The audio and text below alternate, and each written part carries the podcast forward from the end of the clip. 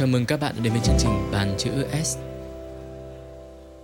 Chào mừng các bạn đã quay lại với tập số 6 của Bàn chữ S. À, ngày hôm nay thì chúng ta lại cùng nhau có một buổi trò chuyện nữa với một chủ đề rất là thú vị mang tên là căn tính và trang phục Việt. Chào anh Đức. Chào Huyền. À, nói về trang phục của Việt Nam thì hiện tại em đang nghĩ đến câu chuyện về áo dài. Cho em hỏi anh một chút nhé. Anh có một bộ áo dài nào ở nhà không? Huyền còn nhớ lần mình cùng nhau dẫn chương trình cho cái triển lãm giãn của viện IC không? Ừ. Là đấy là anh mặc áo dài đấy, thì đấy là bộ đồ trang phục, bộ áo dài đầu tiên mà anh may á. Hôm đấy em cũng bất ngờ vì em nghĩ là MC thì sẽ thường mặc vest đúng không? Nhưng mà tại sao mình lại muốn mặc áo dài? Anh nghĩ là có nhiều lý do mà khiến anh muốn mặc áo dài nhưng mà là một người thích đi du lịch á và cứ mỗi lần đi đến một đất nước nào mới thì anh luôn muốn làm gì đó để có thể thể hiện mình là người Việt Nam. Ừ. Và với anh cái việc mặc áo dài là một trong những cái cách mà đơn giản nhất và nó cũng ờ, cũng thú vị để thể hiện mình là người Việt Nam. Và hơn nữa thì anh nghĩ là anh cũng muốn bình thường hóa cái việc mặc áo dài của nam giới. Tại vì rõ ràng là phụ nữ thì mặc áo dài thì mọi người coi là một điều bình thường nhưng với nam giới ngoài kia người ta vẫn có những cái định kiến về việc là nam giới mặc áo dài á. Nên là hôm đấy thì anh cũng nghĩ là ok hãy mặc áo dài đi mặc dù cái sự kiện đấy nó không phải một sự kiện liên quan gì đến câu chuyện về văn hóa hay là trang phục cả thế còn huyền thì sao huyền có nhớ mà lần đầu tiên mà mặc áo dài là khi nào anh đoán thì chắc là cấp 3 nhỉ Chính xác luôn. À, em thì có cái trải nghiệm về mặc áo dài à, sớm hơn anh Đức. Bởi vì là cấp 3 thì à, bọn em sẽ có một cái ngày khai giảng á. Và khai giảng lớp 11 là bắt đầu là các bạn phải mặc áo dài rồi. Và đấy là lần đầu tiên mặc một chiếc áo dài trắng. Em nghĩ đối với em thì áo dài nó là một cái đánh dấu cho một cái mốc trưởng thành của một người con gái ấy. Khi mà mình à, cảm thấy mình lớn hơn, mình cảm thấy mình trưởng thành hơn rất là nhiều. Và sau đấy thì em cũng có đi giao lưu trao đổi ở nước này nước kia và thực sự thì cái áo dài lúc đó nó như anh Đức nói nó là một phần để em thể hiện là em là người Việt Nam với rất là nhiều những à, lời khen hoặc là những câu hỏi thêm về văn hóa Việt khi mà mình mặc cái tà áo dài vào. huyền có thấy là mình có những cái điểm chung khi mà nhắc tới cái việc mình mặc áo dài là mình đâu đó đều muốn thể hiện cái căn tính Việt Nam của mình cái câu chuyện mình là người Việt Nam qua trang phục không Ừ, chính xác. Em cũng nghĩ là bởi vì mình đều là người kinh ấy nên là cái ờ, thứ mà mình thể hiện ra trong trang phục nó nó chính là áo dài là nó áo dài của người kinh hả Ờ, và nó chỉ là áo dài thôi đúng không? À, nhưng mà đó cũng là một ờ, điều rất là thú vị khi mà mình thấy là mình có thể nói chuyện nhiều hơn về cuộc sống, về tính cách của cả một dân tộc thông qua cái thứ mà người ta đang mặc trên người. ừ, anh À, đồng ý Và với câu chuyện đó ngày hôm nay thì chúng ta sẽ cùng trò chuyện với một vị khách mời rất thú vị. À, đó là một người bạn cấp 3 của em. À, xin giới thiệu với các bạn là hôm nay bản chữ S à, xin được chào mừng bạn Vũ Tiến Đức đến tham gia chương trình. Đức có thể giới thiệu một chút về bản thân mình cho các bạn khán giả của bản chữ S được không? Chào anh Minh Đức, chào Huyền Rất là vui khi được cùng với ờ, Viện IC Đấy là tham gia cái bàn chữ S này Để nói về câu chuyện xoay quanh Câu chuyện về căn tính Việt Nam à, Mình là Đức. Trước đây học cùng cấp 3 với Huyền Là sinh năm 1994 Khoảng độ 2018 Thì mình đã bắt đầu xây dựng nên những cái câu chuyện Bắt đầu tham gia vào cái giới gọi là cổ phong, cổ phục. Để sau đó khoảng thì đến năm 2019 thì bắt đầu xây dựng ra cái nhóm như bây giờ cái nhóm dự án như bây giờ là đấy là Great Việt Nam. Để chuyên tái hiện lại cái trang phục của ngày xưa. Có thể là cung đình có thể là dân gian và đặc biệt là bám vào cái thời nhà Nguyễn, tức là cái thời mà chúng ta có nhiều hiện vật nhất và cái đặc điểm của Great Việt Nam thì luôn luôn đấy là một hướng đến là làm một cái gì đấy chưa ai làm, hoặc là làm cái gì đấy mình có khả năng làm và người khác chưa làm, hoặc là làm lại cho đúng những cái mà những người khác đã làm rồi Cảm ơn Đức rất là nhiều vì đã tham gia chương trình. Quay trở lại một chút nhé. Huyền cũng theo dõi Đức ở trên à, các cái dự án mà Đức làm. Thì mình nhớ là trước Great Việt Nam thì Đức có làm một cái dự án tên là Anh Hoàng và phải nói thật là mình rất là ấn tượng với dự án đấy bởi vì đó là một cái fanpage mà lần đầu tiên mình thấy là cái hình ảnh của hoàng đế Việt Nam được mô tả lại một cách hết sức là thú vị, nhí nhảnh rất là gần với đời sống của giới trẻ. Nhưng mà bên cạnh đó thì nó đưa tới cho bọn mình những cái thông tin rất rất là chi tiết và sâu sắc về không những chỉ là quần áo mà còn về cả cách sống hoặc là những cái câu chuyện lịch sử thú vị. Thế thì đức có thể chia sẻ một chút về cả cái dự án đó nữa được không? À, cái dự án anh Hoàng đó thì mình làm như là Huyền thấy đó là ở cái thời điểm 2018 thì rất là thiếu một cái hình tượng về vua Việt Nam, hoàng đế Việt Nam ở trên các phương tiện thông tin đại chúng. thế thì lúc đấy mình muốn làm một cái hình ảnh về vua Việt Nam nó gần gũi và mình chọn một cái ông vua của cái triều đại cuối cùng về quan điểm của mình đấy là triều đại cuối cùng luôn luôn là triều đại mà người ta nhớ đến nhất của một quốc gia thì khi mà làm cái đó thì mình muốn tạo sự gần gũi thông qua cái việc uh, tạo hình hóm hình này câu ừ. chuyện nó hài hước một chút này ừ.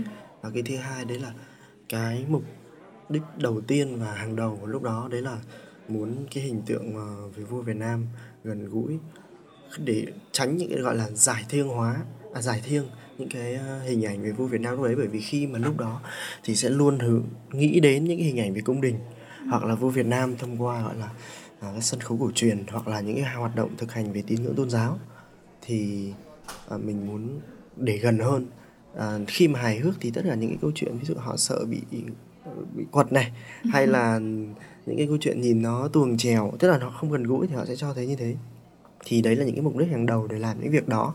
Thì thông qua những câu chuyện hài hước hóm hình trong thông qua cái tạo hình mà gần gũi như thế thì mình muốn gọi là chia sẻ thêm ở trên cái page đó về cái, của cái dự án đó về cái trang phục cung đình hoặc là trang phục của hoàng đế. Đó.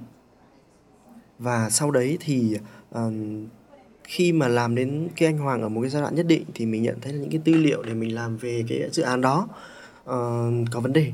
Tức là khi mà có thực sự là mình đã khi mình đào sâu hơn thì mình thấy là có thực sự những cái trang phục mà mình tham khảo các cái tư liệu trước đó ở trong nước thì nó có đúng hay không?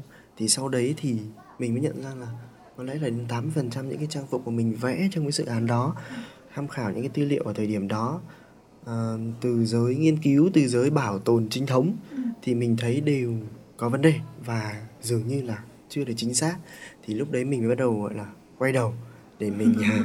để mình bắt đầu nghiên cứu lại là đích thân mình nghiên cứu lại về trang phục có thể của vua chúa có thể là những người trong hoàng gia thời điểm trước và từ đó thì cái dự án tiếp theo là Great Việt Nam nó mới ra đời ừ. và mình cũng gọi là hướng đến cái việc đây là khi nào mình cảm thấy đủ rồi cho cái những cái việc mà nghiên cứu đấy rồi thì mình mới quay lại với anh Hoàng ừ. theo một cách khác nữa đó như vậy là mình có thể thấy được là ở cái dự án đầu tiên về anh Hoàng hay là về sau cái Great Việt Nam thì cái cơ sở mà để Đức đi tiếp để Đức uh, phát triển đó là cơ sở về lịch sử cũng như là nghiên cứu về lịch sử một cái điều tò mò đấy là tại sao một bạn à, trẻ học chuyên sử hồi trước đúng không? Nhưng mà sau đấy thì cũng có rất là nhiều những cái hoạt động thú vị khác ở trường đại học mà tự nhiên lại quay về và rất là muốn à, khôi phục lại về cổ phục cũng như là à, về những cái câu chuyện về lịch sử. Có lẽ thì nó vẫn là đam mê thôi. Nó là đam mê thì ừ, thực ra thì nó cũng có sự liên hệ. Ví dụ như là xuất phát từ một học sinh chuyên sử sau đấy lại là một sinh viên của ngành khoa học chính trị. Thì bản thân anh Hoàng hay là về trang phục của cung đình ngày xưa thì nó cũng là trang phục lễ phục chính trị của các cái nhà nước quân chủ ngày xưa. Ừ. tức là nó đều liên quan đến những cái yếu tố gọi là chúng ta gọi là vĩ mô hoặc là thượng tầng á. Thì nó, nó có sự liên hệ với sử này hay là về chính trị này. Hoặc là sau đấy nó hoặc là sau đấy là cả văn hóa. Thì vốn dĩ là mình cũng rất là thích rồi. Đến lúc đó thì khoảng năm 2018 thì bắt đầu nghĩ là mình cần làm nó rất là tự nhiên thôi khi mà Đức nói là lịch sử thì nó gắn với trang phục đúng không? Và cái việc mà mình đi có niềm đam mê về lịch sử là cái cách mà mình bắt đầu mình nghĩ là mình tìm hiểu về trang phục. Nhưng mà bây giờ cho hỏi thêm một câu nữa cũng hơi cá nhân nhé. Đấy là cái việc mà Đức đi tìm hiểu về trang phục ấy nó có ý nghĩa gì với cá nhân của Đức? Tại sao lại là trang phục mà không phải là những thứ khác? Câu hỏi này hơi đã chưa bao giờ nghĩ đến. Ừ. Nhưng mà có lẽ rằng là trang phục thì nó sẽ nó người ta có thể dễ dàng người ta hình dung về một cái diện mạo uh, của những cái người tham gia chính trị chẳng hạn hoặc là kiểu vua chúa ngày xưa nhất. Đôi khi là một vai diễn hay là một cái gì đó ở trong một bộ phim hay là trên sân khấu chẳng hạn xuất hiện thì rõ ràng là cái trang phục nó vẫn đóng yếu tố. Đấy là trước hết nó không không phải là tất cả và nó cũng không phải là quan trọng nhất mà nó luôn trước hết đó. đây cũng là lý do mà mình thấy rằng ví dụ như trong cái diễn đàn, ví dụ từ sau cuốn sách được xuất bản là ngàn năm áo mũ năm 2013 sau đấy có một số những cái diễn đàn văn hóa sau đấy thì mình thấy rằng trang phục mọi người vẫn luôn là nghiên cứu đầu tiên. Sau đấy càng về sau họ bắt đầu nghiên cứu, nghiêng về kiến trúc này, rồi những cái yếu tố khác. Nhưng mà bao giờ nó cũng là như thế là cái nhu cầu người ta. Đấy là tìm về cái trang phục ngày xưa mặc gì đầu tiên rồi bắt đầu để ăn gì ở gì như thế nào đó. Như cái cách mà Đức vừa nói thì rõ ràng là trang phục là một cái điều đầu tiên mà người ta quan tâm khi tìm về văn hóa của một quốc gia hoặc một cộng đồng. Mình cũng rất quan tâm là tại sao lại là trang phục. Trang phục thì nó có ý nghĩa gì trong cái nền văn hóa và trong cả một quốc, cộng đồng trong cả một quốc gia? Tại sao người ta lại phải tìm đến trang phục đầu tiên mà không phải là những cái nét văn hóa khác? Theo mình nghĩ thì nó liên quan đến đời sống sinh hoạt người ta trước hết bất cứ một cái hoạt động gì người ta cũng mặc. Có thể là hoạt động quốc tế chẳng hạn tức là khi xa rời cái môi trường uh, về văn hóa của họ trước đấy ạ thì họ cũng có thể mặc những cái trang phục đó để như kiểu một cái sự nhận diện. Thì cái tính nhận diện đấy gắn liền với cái con người khi mà sinh hoạt thì mình nghĩ rằng nó luôn luôn là cái yếu tố hàng đầu. Cũng cái nhu cầu về cái việc tìm hiểu về cái ăn mặc đó cũng luôn luôn là hàng đầu. Nếu như mà phải nói một cách tổng quan nhất à, về cái quá trình hình thành cái trang phục của Việt Nam thì Đức có thể uh, nói một một cách tóm gọn nhất. Uh, với những người chưa biết như Huyền chẳng hạn. Thì bây giờ nếu như mà mình muốn hỏi một câu đấy là uh, thế trang phục Việt Nam thì nó có khác gì các trang phục của các nước khác? Tế mà nói thì những người Việt Nam hiện đại không biết đến nhiều trang phục cũ. Đấy là một thực tế. Cho nên là khi mà nhìn thấy những cái trang phục thực tế của ngày xưa thì có thể trang phục này lạ thế. Ừ. hoặc đôi khi ví dụ nhìn thấy một cái áo da lĩnh hay vạt chéo ấy, có thể bảo đây là trang phục của người Nhật à thực tế thì khác gì với các trang phục khác và cái điểm đặc trưng của nó thì mình nghĩ là rất là khó để mà nói hoặc là khi mà hình dung vào những cái người nào mang tính gọi là nghiên cứu về mặt diện mạo hình ảnh của trang phục đó thì mới cố gắng tìm những cái điểm đặc trưng bởi vì nó luôn luôn ở trong một cái xu thế so với các nước đồng văn trong cái khối Đông Á đấy là đại đồng tiểu dị tức là ừ. đa phần này mình vẫn giống ừ. chỉ có là cái điểm này điểm kia nhỏ nhặt thì mình thấy khác ví dụ như cùng là long bào ừ. chẳng hạn như vậy nhưng mà hình con rồng này chỗ này nó khác và cái đuôi của con rồng ở Việt Nam nó xoắn hơn một chút chẳng hạn như vậy thì nó chính là cái sự khác biệt tức là khác biệt là về tiểu tiết mà thôi trong những cái thời kỳ lịch sử của Việt Nam thì có cái trang phục của triều đại nào hay giai đoạn nào mà Đức thấy ấn tượng nhất? Nếu mà nói về ấn tượng cá nhân thì trang phục thời nào mình cũng thích. Có từng có bạn hỏi mình là tại sao mày ở Hà Nội mà mày lại làm đồ ở Huế? Mình mình trả lời nếu giả sử như ở Hà Nội ở Thăng Long cũ nó có nhiều những cái di sản hay là nhiều những cái tư liệu hiện vật hơn thì chắc là mình cũng sẽ làm ở thời Thăng Long trước bởi vì nó gần gũi. Nhưng mình làm ở Huế bởi vì thế là mình thấy nó trước nhất. Và cái thứ hai là cũng không nên quá gọi là phân biệt là ở đâu hay là thời điểm nào. Chỉ thấy là nó có thì mình làm thôi. Tìm đến những cái gọi là đặc trưng của nó thì mình làm. Thì mỗi thời nó có một cái sự khác biệt riêng và nó đều có cái nguồn cảm hứng riêng. Nhưng mà cái mà mình vấn đề cao đấy là cái trang phục véo dài thôi. Ừ. trang phục véo dài đơn giản như mình cũng vừa nói đó là trang phục triều đại cuối cùng của quốc gia luôn luôn là triều đại mà người ta nghĩ đến nhất. Chúng ta đi sâu hơn thì có thể người ta tức là đôi khi về mặt văn hóa là đối ngoại văn hóa nhỉ họ không biết đến quá xa những câu chuyện đấy. Và nó cũng là cái cái cái nền văn hóa của triều đại cuối cùng nó cũng sẽ luôn luôn là chi phối cái văn hóa hiện đại của mình nhất. Vậy thì trang phục thời Nguyễn nào mà để lại cho bạn rất nhiều cái cảm xúc hoặc là ấn tượng khi bạn nghiên cứu? Nếu như mà là trang phục nào ấy nhất thì đó chính là cá nhân mình thì đấy là áo long bào bởi vì nó nó là một cái biểu tượng mà trước hết là trước khi mình làm thì chưa ai làm. Tức là chưa ai tái hiện mặt hoạt hình hay là hình ảnh hoặc là việc tái hiện lại các đồ án nó mang mang tính gọi là kỹ thuật số các thứ thì chưa có. Thì, và mình thích những cái gọi là vĩ mô như mình nói. Cái cái thuật về vĩ mô hay là thượng tầng, những cái gì đấy thuộc về dân gian hay là nó đời thường quá thì khá là nhiều người làm rồi. Những cái kia thì mình đặc biệt thích. Tức là nó mang tính chính trị nhiều hơn một chút đấy. Thì vì mình mình quan tâm về đấy hơn. Ờ, trong quá trình 3 năm mà Đức làm và Đức nghiên cứu, Đức có gặp những cái khó khăn gì không? Khi mà nghiên cứu lịch sử hay là khi mà phục chế lại cái cái bộ trang phục đó? Thật ra nói về khó khăn thì rất là nhiều. Trước hết, đấy là về mặt tư liệu lịch sử. Như mình nói, lúc đầu mình thực hiện dự án bằng, đấy là bằng cách, gọi là ờ, tham khảo các tài liệu đã có trong nước, trong các ờ, đơn vị về bảo tồn. Khi mà tái dựng thì mình bắt đầu lúc rút ra được nhiều thứ và mình quay lại mình nhìn đôi khi chỉ là những cái hình họa những cái đồ án. Mình thấy hình như là có vấn đề. Tức là nó không tuân theo một cái gì cả và nó không theo những cái nó, nó có cái gì đấy nó mâu thuẫn ở đây. Thì khi lúc đấy mình tìm hiểu tìm hiểu tiếp thì mình nhận ra là ở hóa ra cái tư liệu mình tham khảo này nó sai. Mặc dù nó đã được xếp vào hàng trình thống thế thì lúc đấy nó thì lúc đấy mình lại muốn là chả chẳng lẽ những cái gì mà mình đã làm nó lại vô ích à? Thế thì tốt nhất là mình tự làm lại. Và khi cái việc tự làm lại thế thì nó làm cho những cái hoạt động của mình làm nó trở nên mà chỉ những người đếm trên đầu ngón tay biết và hiểu. Và khi đó thì bản thân đó là một cái khó khăn rồi. Tức là mình làm những điều người ta không biết. Và đôi khi như như cái mà mình muốn nói là cái trang phục mình rất là mong muốn long bào. Nó có quá nhiều chi tiết. Ở cái thời điểm đấy lại là càng khoa trương, càng chi tiết thì nó càng thể hiện sự tôn quý. Thì lúc đó ví dụ như là thay đổi hay là sai một đường nét này thật là chỉ mình biết. Và đôi khi có lẽ bây giờ mình cũng tự tin là tìm hiểu sâu nhất, có thời gian tìm hiểu sâu nhất và kỹ nhất về các mẫu long bào thì chắc là mình là tập trung nhất cho cái đó cái đó ở trong thời điểm hiện tại. Đó thì đôi khi hoặc là đôi khi mình tạo ra những cái mình dựng lại những cái bộ trang phục có thể là là long bào có thể là phượng bào hay là những cái trang phục cung đình khác người ta nhìn không hiểu. Tức là họ đôi khi họ không nhận diện được là trang phục này khác biệt gì với trang phục hầu đồng hoặc là khác biệt gì với trang phục sân khấu. Hoặc đôi khi có một dự án mình làm uh, các uh, diễn viên chẳng hạn họ mặc uh, những trang phục đó những cái trang phục mà ngày xưa gọi là gọi là gọi là chuẩn chỉnh rồi đi gần với ngày xưa rồi đi vua chúa quan lại. Thì ví dụ up lên mạng chẳng có người bảo đây là táo quân này. Ừ. và mình nghĩ là có một cái khó khăn tích cuối cư nữa cũng cũng cần phải nhắc đến đó là về mặt truyền thông báo chí. Đó bởi vì không phải truyền thông báo chí cái cánh báo chí họ hiểu không hiểu lắm. Tức là họ sẽ phải thực sự đào sâu nhưng mà để thì họ mới hiểu được họ biết đâu là nơi uy tín để họ đưa tin hoặc là đâu là dự án ok khi mà người bình thường không hiểu thì làm sao mà có được? Thông thường là mình sẽ phải chủ động nhưng mà cũng sẽ rất là lớn phớt thôi. Cho nên là mình tức là mình cũng phải nói thẳng ra trong cái à, với tư cách là một người mà trọng tâm trong cuộc của cái câu chuyện mà tái hiện cổ phục ở, thời, ở, ở thời điểm này thì mình cảm thấy như cái báo trí đang đứng ngoài cuộc hoặc là đang tập trung hướng đến những cái cái gì đó mà có vẻ là không không phải lắm hoặc không đúng lắm hoặc là lệch đường ấy. Đó đấy là một với tư cách là một trong người trọng tâm trong cuộc của cái câu chuyện cổ phong cổ phục này đó là những cái khó khăn mà mình muốn đề cập vậy thì cái việc mà đại đa số cộng đồng và đại chúng nói chung đang không có những cái hiểu cụ thể về vấn đề trang phục và cổ phục nói riêng có phải là vì nó có những cái khoảng trống trong cái lịch sử trang phục Việt Nam thể hiện trong sách giáo khoa hoặc trong cách chúng ta tự tiếp nhận về văn hóa hay không?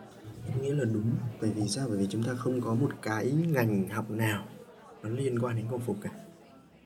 Chúng ta tập trung, ví dụ như trong lịch sử, chúng ta tập trung vào cái câu, câu, câu chuyện về chiến tranh hơn. Còn về đời sống văn hóa thì chúng ta hơi ít. Đó, thì nó tạo nên khoảng trống và sau đấy có, có một cái thời gian mà chúng ta tức là khoảng độ 20 30 năm trước đó là cái thời điểm đó là cái thời điểm mà văn hóa nói chung nó có xu hướng đấy là thái trẻ và lúc đó thì những cái văn hóa cũ và văn hóa mới là nó gối đầu lên nhau nó rất là xô lệch và chúng ta hình thành đó là một thời điểm trọng tâm trong việc hình thành những cái cái, cái suy nghĩ những cái quan điểm sai về cổ phục. Chẳng hạn khi bước qua thời đó chúng ta bắt đầu thấy xuất hiện những cái chiếc áo dài rất là kỳ lạ. À, những cái trang phục cung đình hay dân gian đều rất là kỳ lạ.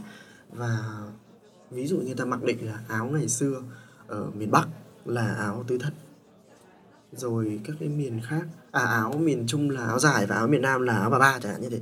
Tức là nó nó nó sai lệch đi rất là nhiều trong khi đó thì bản thân áo tứ thân cũng chỉ là thuộc một bộ phận thôi đấy, đấy là một cái đơn cử một cái ví dụ. Thì chúng ta hiểu sai rất là nhiều ở cái thời điểm đó.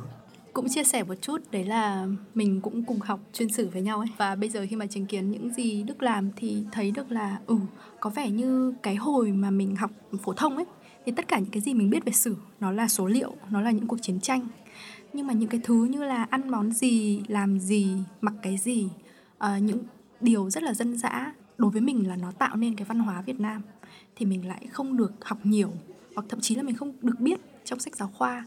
Và thế là có vẻ như là mình bị ngắt cái kết nối giữa người với người, giữa thế hệ trước với thế hệ sau ấy, bởi vì mình không được học những cái điều nó rất là mình như thế. Thế thì đức nghĩ sao về chuyện đấy?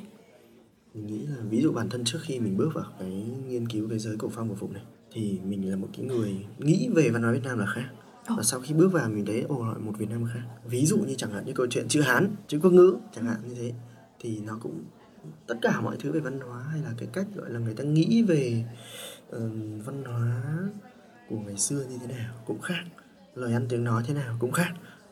Và tập tục hoặc là cái cách nghĩ hoặc là đơn giản chỉ là cái tinh thần uh, dân tộc các thứ nó cũng khác nó khác nhiều. Ví dụ như là ở cái thời điểm trước khi mà nếu mà nói về tinh thần dân tộc thì uh, ở cái thời điểm trước thế kỷ 20 đi à, thì cái tinh thần đấy gần như là nó nó nó, nó mới mẻ. Ở bây giờ thì chúng ta mặc định là nó tồn tại hoặc là đôi khi mặc định nó tồn tại rất lâu rồi. Nhưng mà câu chuyện ở cái thời điểm trước đó thì câu chuyện biên giới hay câu chuyện quốc phục đấy hay là những câu chuyện gì đấy mang tính chủ quyền hay là một biểu tượng như kiểu một lá cờ quốc gia ấy, nó không có. Thế nên cho nên là sau đó đến thế kỷ 20 bắt đầu có cái trào lưu cái tây hóa vào thì chúng ta thấy rằng là bắt đầu nói đến cái câu chuyện đấy là có nên bỏ chữ hán không? Để sử dụng chữ quốc ngữ như một cái cách là thoát ngoại đi. Hoặc là một cách để gọi là để mình nhanh nhẹn hơn trong câu chuyện ngôn ngữ. Rồi sau đấy là câu chuyện hình thành vận động nhau mặc áo dài. Rồi những cái phong trào đấy là uh, cách tân áo dài từ những năm 30 đó để cho nó tây hơn nó tiện lợi hơn. Rồi những là câu chuyện ví dụ như là um, về chính trị bắt đầu nói đến câu chuyện đế quốc rồi dân ừ. quốc rồi cộng hòa. Đó thì đấy là nó khác. Thế là xong đến bây giờ chúng ta ở ở phía lùi lùi xa ở những cái thời điểm mà chúng ta bắt đầu khởi xướng những cái đấy rồi thì chúng ta mặc định coi nó là những cái thứ mà tất nhiên. Và sau đấy đôi khi sẽ có những câu chuyện đấy là chúng ta dùng những quan điểm đó hệ quan điểm đó chúng ta xét lại những câu chuyện ở thước thời điểm đó rồi về chính trị rồi về trang phục rồi về tinh thần dân tộc đâu ở đâu các thứ. Thì đó thì nó không không đúng bởi vì nó lệch này thì đấy là một cái ví dụ cho cái chuyện mà nó rất là khác nhau rồi. Trong khoảng tầm một chục năm trở lại đây à, mình thấy có một cái xu hướng có vẻ như là mọi người đang muốn tái tạo dựng lại cái bản sắc của dân tộc. Mọi người bắt đầu uh, chọn nhiều cái thứ gọi là biểu tượng hơn. Không chỉ là táo dài mà còn là uh, hoa là gì xong rồi còn là bài hát như thế nào. Rồi có rất là nhiều những cái cuộc thi để nói về những cái chuyện như thế.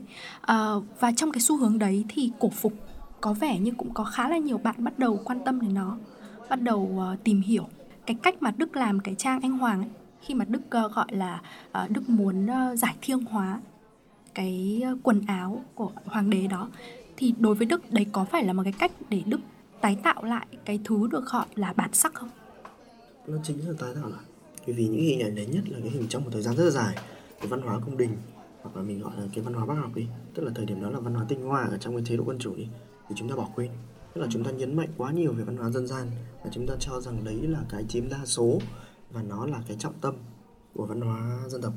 Nhưng mà thực tế thì cái mà chúng ta dồn vào trong mỗi thời điểm lịch sử luôn luôn cái trung tâm ví dụ như kiểu về trung ương thì đó là cái văn hóa về tinh hoa văn hóa tinh hoa ở ở cung đình ở thời điểm đó là cung đình.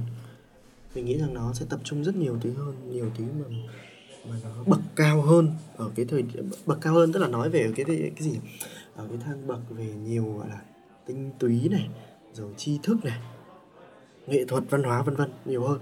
Thì đấy chính là cái mà chúng ta bỏ quên một thời gian rất là dài.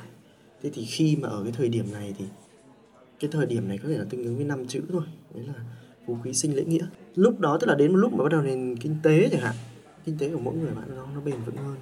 Thì lúc đấy chúng ta nghĩ đến cái chuyện đó và chúng ta cũng không khỏi nhắc đến một cái câu chuyện đấy là năm 1991 đó thì lúc đấy một cái hệ tư tưởng ừ. đó thì khi nó thay đổi thì lúc đấy luôn luôn là các quốc gia chịu ảnh hưởng từ cái đó lại có một cái kiểu cái cách để tìm về cái cái cảm hứng từ chủ nghĩa dân tộc ừ. đó tức là trước khi chúng ta bước qua nó đến một thời điểm là chúng ta bước qua nó thì chúng ta vẫn phải đi lại nó và chịu từ câu chuyện đấy là khi mà chúng ta có kinh tế hơn từ câu chuyện mà chúng ta bắt đầu tìm về bản sắc hơn thì nó tạo nên như như, như cái phong trào thế đối với cá nhân đức thì bản sắc là của một dân tộc thì nó có thể là cái gì?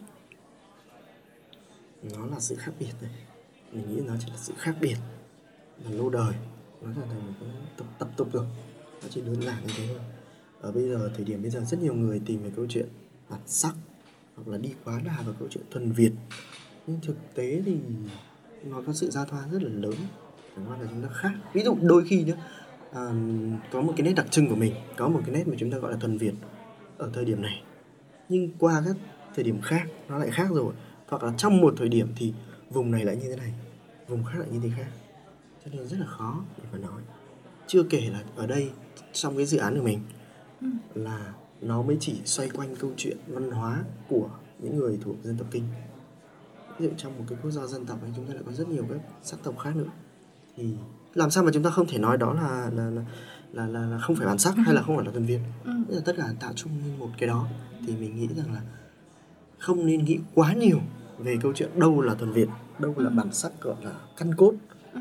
mà mình nó, nó là những cái hiện diện mà nó là những cái khác thực tế nó đúng là đại đồng tiểu dị mà thôi anh cũng có thêm một câu hỏi về cái câu chuyện vừa rồi vì rõ ràng là thế kỷ 20 cái công cuộc uh, xâm lược và công cuộc thuộc địa hóa nó đã lấy đi khá nhiều cái nét văn hóa đặc trưng của không phải chỉ của riêng Việt Nam mà rất nhiều các quốc gia khác. Vậy thì cái việc mà rất nhiều các bạn trẻ Việt Nam bây giờ đang cố gắng nỗ lực để khôi phục lại cái văn hóa truyền thống trong đó có cổ phục, trong đó có áo dài thì ở thời điểm hiện tại có được coi là muộn hay không? Ờ, bây giờ ở Việt Nam mới tìm về câu chuyện mà cổ phục hoặc là cái cách mà cha ông trước đây sống như thế nào một cách chi tiết hơn thì thực tế là rất muộn hơi là hơi hơi không may mắn một chút đấy là những cái người hiện đại ví dụ như là biết đến cái áo dài cách tân à, những cái áo dài thậm chí là những cái áo dài trước đây những cái áo dài bê cháp á Ừ. thì lại biết trước cả trang phục về tức là biết trước đến cả cái áo dài truyền thống như thế nào. Tức là áo dài truyền thống đây được gọi là cái áo dài năm thân. Nó có tay hẹp tà nách rộng rồi tà thì nó vòng. Chẳng hạn như thế nó có năm thân. Thì mọi người bây giờ ở thời điểm hiện tại đa phần vẫn rất là xa lạ với chiếc áo dài đó và khi mà đã từng mặc những cái áo mà nó tôn dáng như áo dài cách tân rồi thì khi được mặc thử lại cái áo này vẫn là đa phần họ thấy là sao nó nó không tôn dáng nhỉ? Sao nó rộng Ừ. thế? Khi mặc vào sao nó mập thế? Hạn như vậy. Họ không quen. Dù nếu như mình xét mình đối sánh mình đặt à, với các trang phục truyền thống ở các nước bạn hạn thì cái áo dài truyền thống đấy thì nó sẽ rất là kiểu tương xứng ở cái thời điểm đó. Anh Lý Đức nói rất nhiều về áo dài và bản thân anh thì cũng là người khá quan tâm tới áo dài. Tại vì khi mà quan sát các cuộc tranh luận ở trên mạng xã hội ở các quốc gia khác nhau, ví dụ như là Trung, Nhật, Hàn thì các bạn trẻ của ba quốc gia này thường rất hay có các tranh chấp về vấn đề trang phục truyền thống. Và áo dài thường là cái văn hóa mà người ta hay có những cái sự tranh chấp hoặc là những cái sự ờ, đòi lại cho quốc gia mình nhiều nhất. à, vậy thì cái từ khi nào mà người ta bắt đầu chú trọng và đẩy mạnh hình ảnh của áo dài như một biểu tượng của văn hóa Việt Nam và gắn với cái danh tính Việt. Vì anh nghĩ tại Việt Nam thì áo dài cũng là một cái một cái nét văn hóa rất là điển hình và rất là đặc trưng mà người Việt Nam muốn thể hiện ra cho bạn bè quốc tế và tại sao lại là áo dài chứ không phải là một trang phục khác? Đó, như là em nói ở trong cái xu thế mà thế kỷ 20 khi mà cái chủ nghĩa dân tộc nó được dâng cao và nó bắt đầu được chuyển mạnh mẽ ở Việt Nam, thì chúng ta tìm một hình tượng mà trang phục và ở thời điểm đó là cộng với sự Tây hóa nữa. Thì thế kỷ 20 bắt đầu xuất hiện là những năm 30 bắt đầu xuất hiện ví dụ như áo dài lơ mu này cát tường này. Đó. Nhưng mà rõ ràng là không chỉ có cát tường lơ mu đó mà còn rất nhiều những cái những cái cái cái đơn vị khác họ theo cái trào lưu đó. Họ thay đổi áo dài để làm sao tức là cái thời điểm đó cái lúc mà đề cao cái áo dài và cái, cái sự cách tân áo dài cho tiện hơn nó lại gắn liền trong gần cùng một thời một thời kỳ và thế là bắt đầu cái áo bắt đầu được đề cao hơn. Người ta rất là dễ mặc hơn. Ờ, ở cái thời điểm ba ba năm 30 đấy là một cái mốc. Nhưng ở cái thời điểm kể cả trước năm 45 vài năm tôi tức là khi mà triều Nguyễn chưa gọi là kết thúc thì cũng đã thấy những cái tà áo dài cách tân mặc ở giữa Huế rồi. Tức là khi nhìn thấy những hình ảnh đấy chúng ta thấy rất là lạ. Ở thời điểm đấy rất là lạ.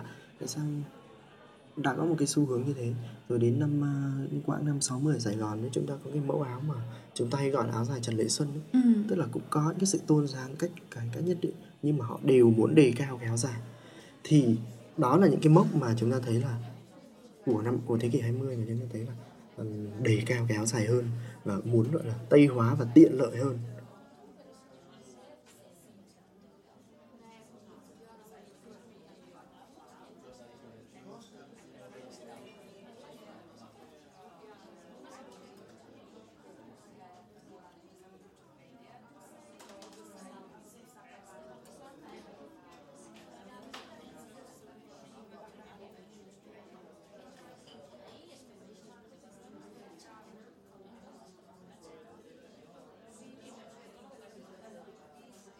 nhưng mà Đức có nghĩ là lý do mà tại sao người ta lại chọn áo dài? Trong số rất nhiều các loại trang phục khác, vì rõ ràng anh nghĩ Việt phục và cổ phục thì nó cũng rất là đa dạng. Tất nhiên cái form của áo dài thì cũng khá là điển hình, vì các form của áo ngày xưa thì anh đều thấy là nó là một cái dạng suông và dài như vậy. Nhưng mà tại sao người ta lại chọn cái áo dài mà vẫn như mình đang có hình ảnh của nó bây giờ? Bởi vì ít nhất là ở cái thời điểm thế kỷ 20 thì nó chính là quốc phục của triều Nguyễn. Nó chính là quốc phục của triều Nguyễn tức là không chỉ là chúng ta chọn ở đấy mà đấy là cái tục lệ mà của thời, thời Nguyễn đã ban lệnh ra là mặc cái áo đó rồi và cái áo đó xuất phát từ thời Chu Nguyễn tức là từ thời Chu Nguyễn rồi. Chẳng hạn cho đến bây giờ ở thời thời điểm hiện đại thì chúng ta khác một chút đấy là chúng ta nhìn về chúng ta thấy áo đó gần nhất. Nói đâu xa bởi vì khi mà 10 năm trước chúng ta vẫn nghĩ rằng khoảng 10 năm trước chúng ta vẫn nghĩ được rằng là có lẽ là các triều đại ví dụ đinh lý trần lê vân vân chúng ta đều đội khăn xếp và áo dài. Tức là cho nên chúng ta mặc định nó là cái áo dài rồi à, hoặc là ở cái thời điểm ví dụ như là ở Trung Hoa chẳng hạn chúng ta sẽ thấy có một thời điểm là chúng họ cũng nghĩ là thời đường hay thời gì ấy cũng mặc đồ như các vua nhà Thanh. Thì nó là cái cách nhìn cái văn hóa gọi là cổ truyền gần nhất thì họ sẽ luôn nắm lấy nó. Còn bây giờ giả sử như cái áo giao lĩnh cái thứ và chéo cái thứ tất nhiên là nó cũng đặc trưng tất nhiên nó cũng là văn hóa rất là sâu đậm ở thời ví dụ thời Lê chẳng hạn. Nhưng bây giờ thì câu chuyện mà áo dài có trở thành quốc phục không nó đã hơi khó rồi, bởi vì nó vẫn mang tính cục bộ một chút. Nữa là chúng ta nghĩ sâu hơn đến những cái loại áo mà như giao lĩnh các thứ, đặc biệt là khi những cái áo giao lĩnh là xuất hiện trên toàn bộ đông á và cái tính nhận diện về một quốc gia dân tộc ấy người dân của một quốc gia dân tộc ấy, nó lại kém hơn, nó bớt đặc trưng hơn. Thì lúc đấy người ta dĩ nhiên người ta sẽ thường có xu hướng là bất chấp là có những cái bạn vẫn thích áo giao linh hơn, có những bạn không thích áo dài hơn. Nhưng mà cái số người thích áo dài và khi mà phải chọn và đành chọn đi chẳng nữa thì họ sẽ chọn áo dài anh cũng nghĩ một điều có lẽ là vì những chiếc áo như là giao lĩnh thì ở nhiều nước trong khu vực Đông Á hoặc Đông Nam Á thì đâu đó có những cái thiết kế nó cũng có những nét tương tự thì có lẽ người Việt hoặc là những người mà chọn áo dài là một trang phục uh, gọi là trang phục truyền thống của Việt Nam cũng muốn chọn những cái thứ gì nó khác biệt một chút so với các quốc gia khác. Uh, chúng ta đang nói chuyện với nhau vào tháng 3 và cũng tình cờ là trong cái tháng 3 thì có ngày mùng 8 tháng 3 và trên truyền thông cứ đến cứ đến cái dịp mùng 8 tháng 3 thì người ta nói rất nhiều về áo dài, người ta nói đến áo dài tôn vinh như một cái trang phục truyền thống của người Việt Nam. Nhưng mà liệu áo dài có phải là một sản phẩm thuần Việt hay không? Thì đấy lại là một câu hỏi mà anh cũng rất là tò mò. Liệu cái trang phục mà chúng ta đang nhìn thấy bây giờ nó có phải là 100% made in Việt Nam hoặc là 100% original Việt Nam hay không? Ừ, theo quan điểm của những người mà thực hành về cái này rồi và nghiên cứu về cái này thì chắc chắn là nó sẽ không thể nào thuần Việt 100%. Nó có sự khác biệt may mắn nên chúng tôi may mắn hơn. Ví dụ nhà gia lĩnh là cao hơn. Đấy là ừ, có sự khác biệt nhất định khi nó được thành hình. Khi nó được định hình một cách, gọi là, hoàn thiện thì nó có sự khác biệt. Ở cái thời điểm ví dụ như Trung Nguyễn chẳng hạn, đơn, Trung Nguyễn đặt ra cái áo dài đó là tham khảo về thời Minh và cả thời Thanh. Và cái lý do đặt ra đơn giản chỉ muốn khu biệt cái trang phục văn hóa của miền Nam đằng trong so với đằng ngoài, lúc đó là thời Lê, vua Lê Chúa Trịnh. Thì lúc đấy thì tìm đến cái trang phục mà có lẽ rằng là hơi hướng quan điểm thì là muốn học theo nhà Minh tức là một cái loại áo mà tay cũng chẽn và cổ cũng đứng. À, nhưng mà cái kiểu dáng thực tế của nó khi khi mà mình gọi là thực tế khảo sát tham khảo thì nó lại quá gần với những cái kiểu dáng của nhà Thanh. Tức cái cách cắt vát các thứ áo thì nó là rất là đúng cái kiểu áo của người Mãn Châu. Nhưng mà có ví dụ như có cái ví dụ như mà trong cái số những cái đại đồng đấy thì mình thấy là có những cái tiểu dị ví dụ như là cái cổ áo. Ví dụ nhà Thanh không có cái cổ áo cổ đứng như thì ví dụ của mình là có rồi cái quy định tà tà của mình như thế nào. Dù rằng mỗi thời kỳ là có một quy định về độ dài ngắn của cái tà áo dài khác nhau nhưng mà nó tạo nên một cái sự khác biệt cũng nhất định. Đó thì đấy là cái thời điểm mà chúng ta đã ảnh hưởng và nó bắt nguồn cảm hứng ấy, lấy cảm hứng từ cái áo của người phương Bắc. Đó, xong đến thế kỷ 20 thì chúng ta bắt đầu lại cách cách tân áo dài để cho nó lại được gọi là lấy cảm hứng từ phương Tây. Thế thì tất cả những cái sự du nhập đó rõ ràng nó vẫn là cái văn hóa Việt Nam không có cái gì là không văn hóa Việt Nam cả chỉ là mình có sự giao thoa và mình cũng nên cởi mở cởi mở về cái chuyện đấy Thế Đức nghĩ như thế nào về một tương lai mà cái áo dài nó sẽ cải biến nhiều hơn? Nó có thể có những thứ mà rất là táo bạo xảy đến với cả cái áo dài Việt Nam. Cá nhân mình, cá nhân là mình nói là cá nhân thôi. Bởi vì nhiều bạn bè của mình trong giới hả, có thể cũng không thích cái đó. Nhưng cá nhân mình thấy thì nó không sao. Ấy. chỉ là nó phải hợp thời điểm. Tức là ăn vận nó hợp thời điểm thôi. Cái lúc mà ở cái thời điểm chúng ta đề sự à, chúng ta gọi là đề cao cái văn hóa truyền thống trong một cái sự kiện cụ thể chẳng hạn, thì chúng ta có thể mặc truyền thống. Còn ở cái thời điểm mà chúng ta đi lễ, đi đi chơi, cái nơi kể thể hiện cá tính, thì ai muốn là tôi truyền thống thì người ta vẫn mặc đồ truyền thống còn cá tính ai muốn tôi mặc đẹp theo cách tân áo dài độn vai các thứ thì họ vẫn mặc được. Thì mình nghĩ là nên cởi mở chuyện đấy mình thấy cái phá cách với áo dài là một trong những phá cách nhạy cảm nhất với trang phục Việt vì rõ ràng là bất cứ khi nào có một chiếc áo dài mà được phá cách và được xuất hiện trên truyền thông, trên giải trí ngay lập tức sẽ nhận được sự quan tâm của dư luận. Nhưng mà rõ ràng là áo dài đã trải qua rất nhiều các đợt thay đổi và những đợt cải biên thế kỷ 20 chẳng hạn, ảnh hưởng của phương Tây chẳng hạn.